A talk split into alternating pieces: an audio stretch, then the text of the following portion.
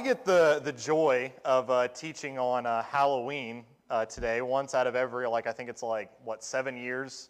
Halloween falls on a Sunday. It's something, I didn't actually check that math before I came up here. I should have. But I think it's like, it's once and every so often, and of course, falls on the fifth Sunday every time. So I get the joy of preaching about um, doing our second sermon, ser- um, in the, our sermon series on evil this Sunday, which is, uh, Garrett put last week, it's, uh, it seems like it's ironic that it's, uh, we're doing a sermon series on evil during Halloween time, but it's totally, it was totally planned and thought out, right? It wasn't, or was it a coincidence?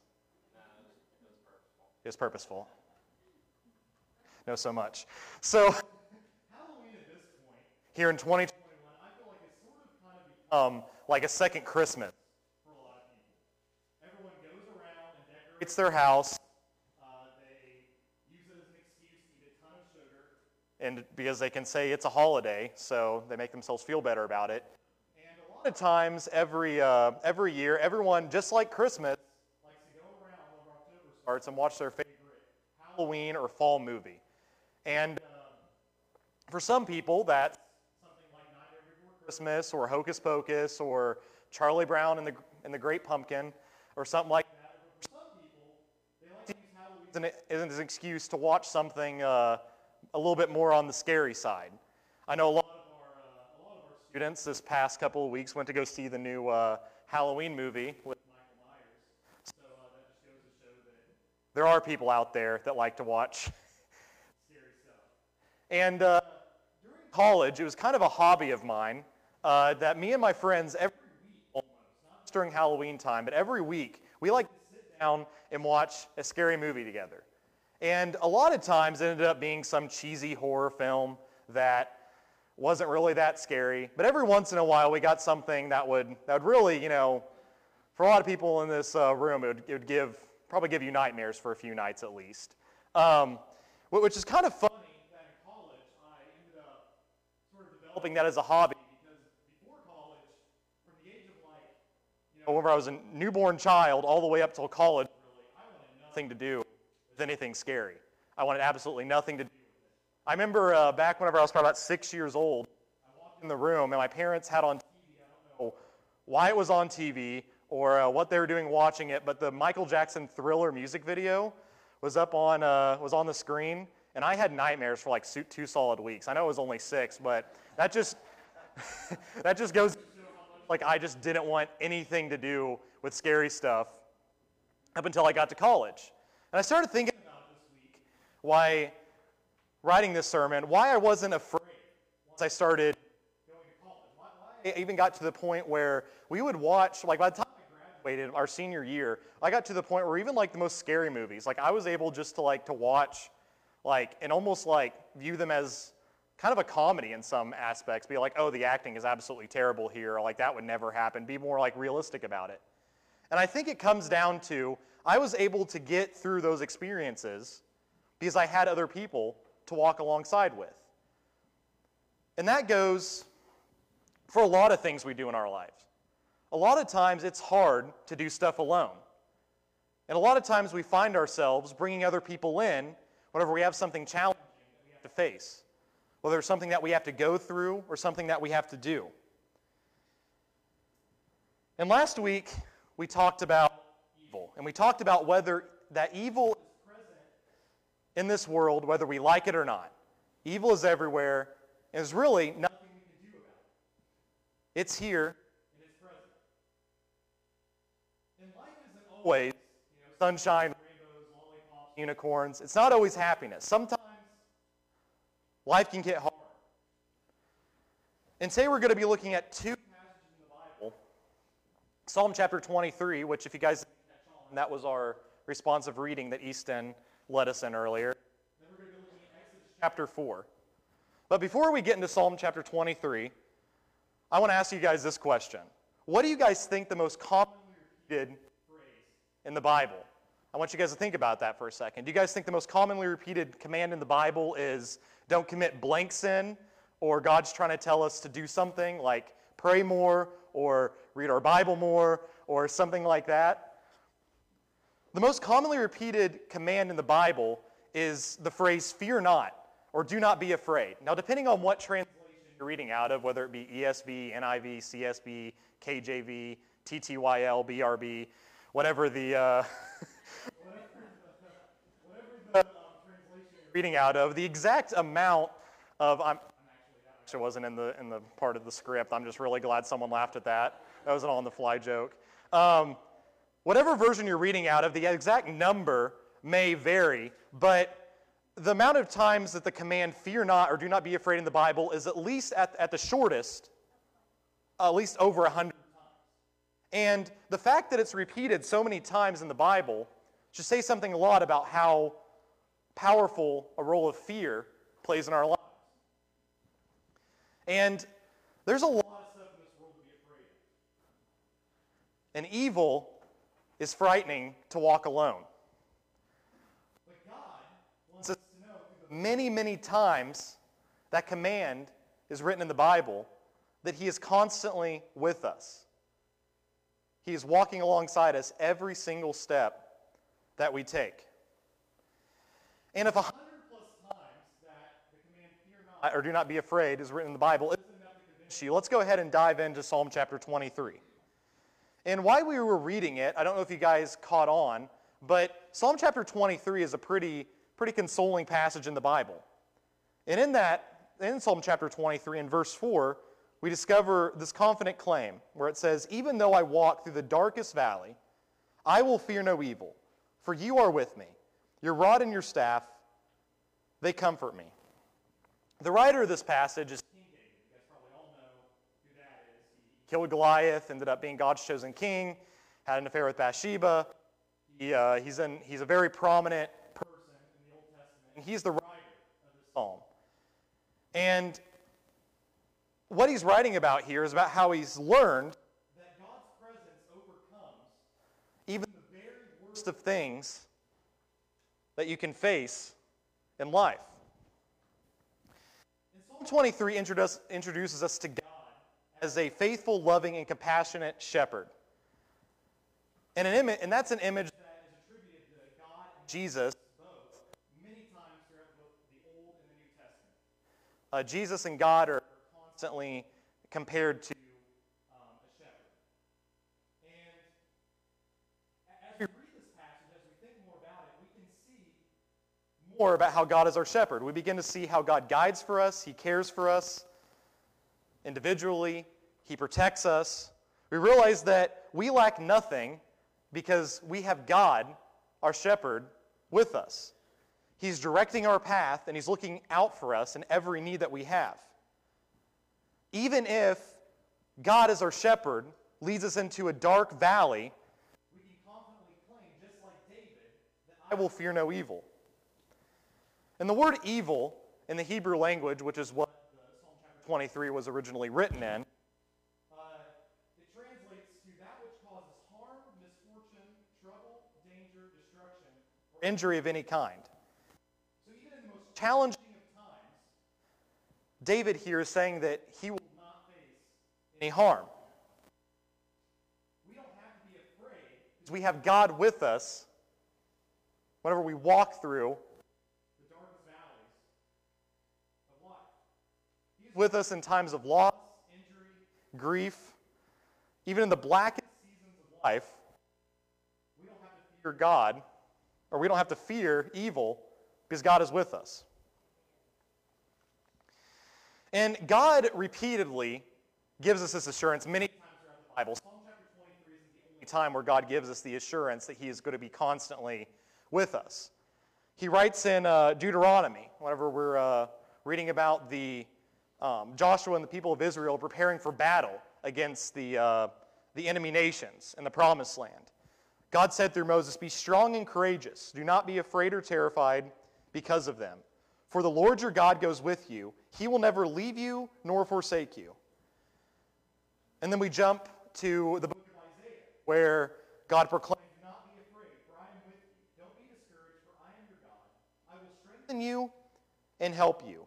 I will hold you up with my victorious right hand. And then we go all the way to Hebrews in the New Testament, and they're the Hebrews reminds us of God's promise I will never leave you nor forsake you. And I want to pause for a second. I want to talk about these two passages in Isaiah and Hebrews. Even though these writers are, these two books of the Bible written 700 plus years apart, they have two completely different authors that grew up in different time periods, and they have really, I mean, at that point, 700 years, different cultures. They both point to the same thing. They both point to God's dwelling in our lives. And in Isaiah and Hebrews, realistically, they're both pointing to Christ. But what they're saying here is, is even though Jesus, we don't physically see God or Jesus in this room right now. And even though we don't physically see either of them, we know that their spirit dwells within us. We know that even though we don't physically see them, they're with us every step. You see, fearing evil and trusting in God, they don't mix. They're incompatible. You can't fear evil and have full trust in God. And if you're going to fully trust in God, naturally, you're not going to fear evil. God is our shepherd, and we are his sheep, and we are in his constant care. Even all throughout our lives, even in death, we know that God's love is never going to fail us. He is going to constantly be with us. The going is never going to get too tough where God's going to step away. And in verse 4, here's, here's the real um, meat of this passage. In verse 4, it says, Even though, even when I go through the darkest valley, I will fear no evil, for you are with me. Your rod and your staff, they comfort me. We move away from being directed in of righteousness now to walking down a dark, dangerous, and depressing valley. And there we face mankind's greatest enemy, death itself. And I want to paint a picture real quick of what David's trying to establish, what kind of imagery he's trying to paint for us whenever he's talking about this dark valley in Psalms. Here he's saying that the, the valley in view is deep and rocky. And the kind of dangers that, that you may face are, are flash floods, attacks from animals, or outlaws. And the phrase valley is only used 17 times in the Old Testament. And every single time it's used, it's used in some sort of, as some sort of poetic device. Um, so, like the book of Psalm that we're reading out today, it's all filled with poetry. What we're reading out of today is a poem. And out of the, all, and all 17 times it's used, it's usually used as um, a poetic description of emotional darkness caused by some sort of threatening circumstance, usually imply that some sort of like sorrow or sadness or fear is going on. And the most time it's used in a book in the Old Testament is written in the book of uh, Job. It's used seven out of the 17 times. And there, Job is uh, using it to signify or great distress or a long dark passageway that seems to have no end in sight. What David is talking about is a valley that you get stuck in where there's darkness all around you, there's constant fear going on. And honestly, whenever I think of the dark valley, I was talking about this today during Sunday school, and they actually had a couple of better um, examples than what I was going to give. I started to think immediately of, uh, of movie examples. Of like, well, what kind of really think of, you know, like examples, get you know, everyone in the festive mood. Like Overlook Hotel in The Shining, or Hadley actually came up with a better uh, example of like in Finding Nemo, whenever, you know, Marlin? Sorry, um, I knew I was to, if I I was get uh, from the stage. Uh, when Marlin and Dory are like, they, they have the, the address to where to find son Nemo, falls down this like to the darkness, even though they're absolutely terrified, to, uh, to get the only piece of uh, information where he can find his, his son.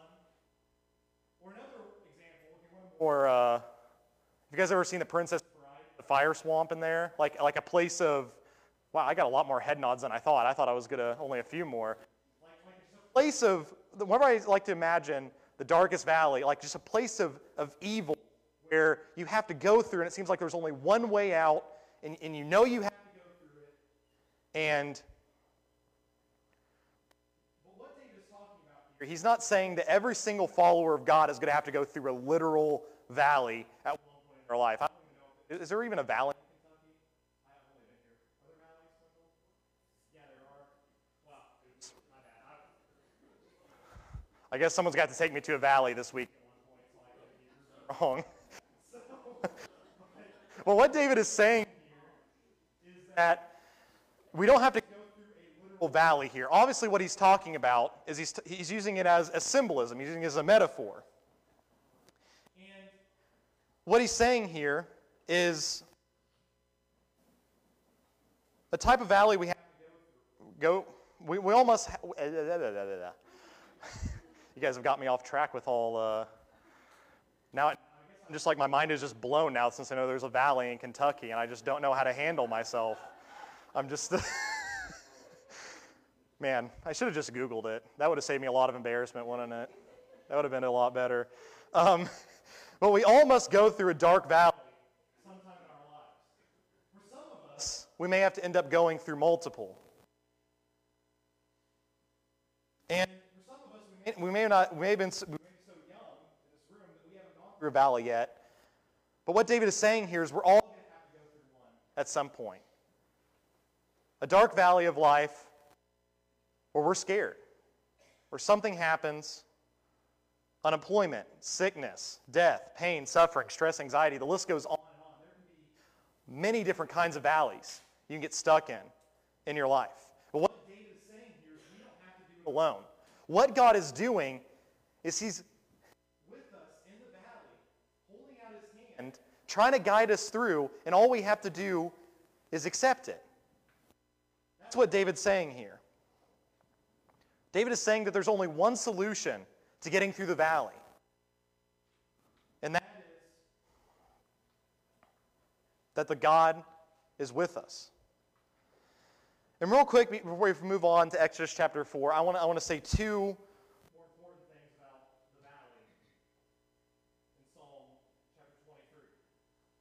original Hebrew text, the word valley is actually in the literal center of the poem. It, it doesn't really work out that much here it's translated and there's more words than uh, that. But, but the word valley, there's 26 words before it, there's 26 words after it. And what this is, means is this isn't a coincidence. What this means is this is David is saying that this is the central idea to what he's trying to say. I, I want to point out a, uh, a, a change of pronoun in verses 1 through 3, going on to verse 4.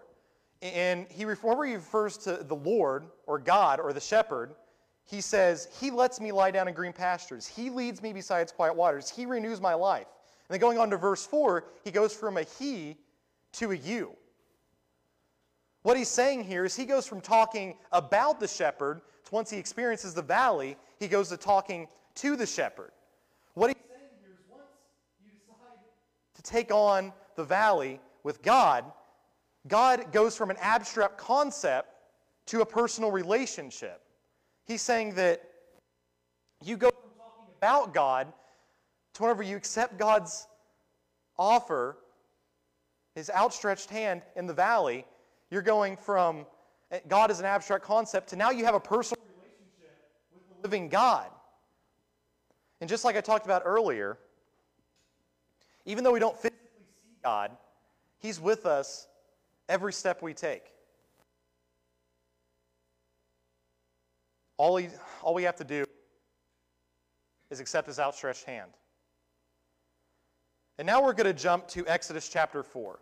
And one of my favorite things about the Old Testament is the different kind of physical forms that God can take whenever He's trying to communicate his followers. And we're actually going to be talking about one of my favorite ones today. And in Exodus chapter 4, we're reading about Moses, and which uncoincidentally, we're talking also about a shepherd. But this time, we're not talking about Moses, you know, kind of like being compared to a shepherd. We're talking about Moses as a literal shepherd. In Exodus chapter 4, Moses had an ama- amazing encounter with God.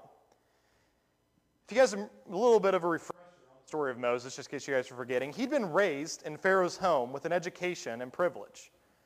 And he'd even tried to be Israel's deliverer by himself. But one day, he saw an Egyptian beating one of his, an Israelite slave, and he struck him down and killed him and buried him in the sand. And out of fear, knowing that if he would have been, uh, the punishment for that would have been death, he fled for his life. And he lived in the desert of Midian for 40 years. And one day Moses was just living his life, pasturing his father's father-in-law's flock, and he saw a burning bush, which I think is kind of interesting that they call it a burning bush because if you guys know the story, I mean, the whole thing about the burning bush is it wasn't actually burning. So I don't know why they why they did that, but I was thinking about this that this week, like why they call it the burning bush. They should call it the non-burning bush. A lot, better. Sorry, I expected a little bit more of a. You guys just look lost. Um, but he saw the burning bush, and it was on fire, but it wasn't being. It wasn't burning. The fire was not consuming it. And God called out to Moses from the fire and said, "Go and gather." To get, go and gather the elders of Israel together and tell them that I am indeed concerned about them and what has been done to them in Egypt. In verse 18, he said, they will listen to you and what you say, even though the king of Egypt will not listen except under compulsion. You see, Moses was afraid then and started giving God a list of excuses about why he couldn't do what God asked. And Moses responded by saying, Who am I to lead the sons out of, of Israel out of Egypt? God responded, I will be with you. In other words, deliverance of Israel does not depend on who you are, but deliverance of Israel depends on who I am, and I will be with you. And that last part kind of, kind of hit hard for me when I was originally writing the sermon. Because even though th- this event happened thousands of years ago, it's still something we do so often.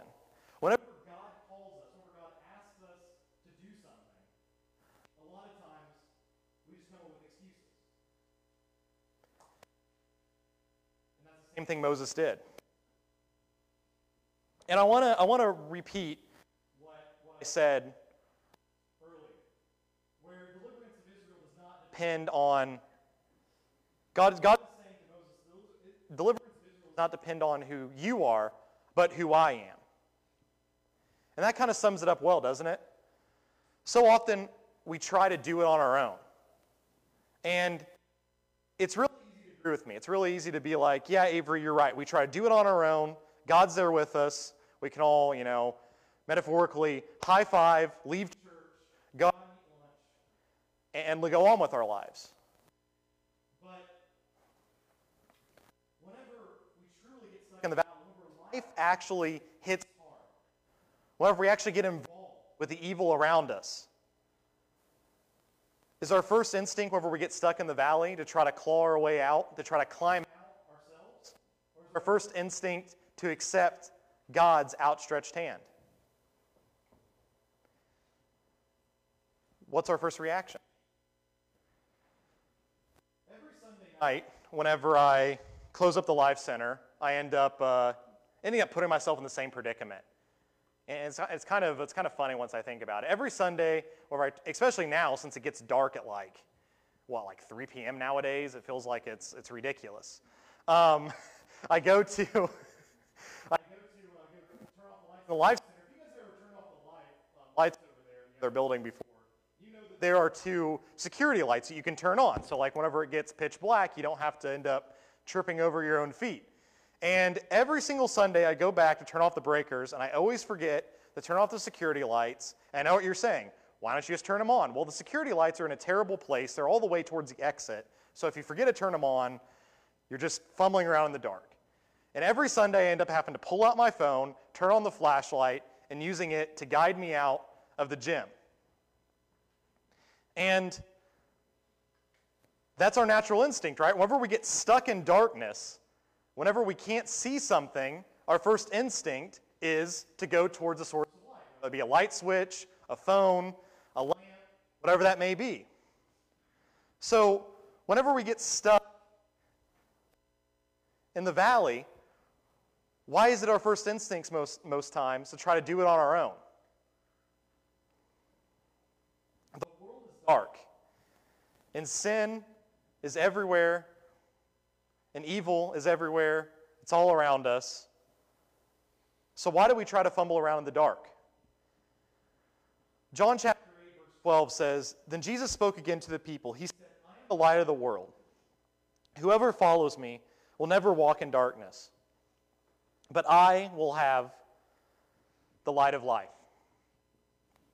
We don't have to do it on our own, even though a lot of times it seems like we try to, even if it's not on purpose, even if it's subconsciously. We don't have to stumble around in the dark because we have God with us always. And He is our source of light. It's not about being victorious over evil. That's not what the sermon is being about. Is, is about. But we have to be willing to face evil and combat it because we know we walk with God. That's all there is to it. We have to, God is always constantly there in our lives, outstretching his hand. And a lot of times, what we end up doing is just walk right by him because we think we can do it on our own. We don't need him. And you know, whenever we, we don't end up those situations, a lot of times we think, yeah, like, oh, I have a good relationship with God. But then whenever we actually get stuck in the valley, whenever we actually get to a dark place in our lives, whenever we actually face evil, what's our first instinct? Closing up today, um, we're going to have uh, our last final song of worship, and I'm going to pray for us. And while I pray, um, the worship team go ahead and come up on stage. Um, but during this, uh, during this last song, we're going to have a time of invitation. And if you've been living your whole life, kind of like what I was saying, where, where you, know, you know God's hand is there, but you just keep on brushing by it, we're going to have a time of invitation to where if, if you want to decide that today is going to be the day where you accept God's outstretched hand, we're going to have a time of invitation for you guys to do that, okay? All right. Dear Father, thank you for giving me this opportunity to, uh, to preach today, God. Thank you for, thank you for being, with, being here with us, God, during, the, during wherever we get stuck in the valley. God, I pray for each and every one of us in this room, God, that we, we learn that we don't have to do it all. With us. Hear my pray. Amen.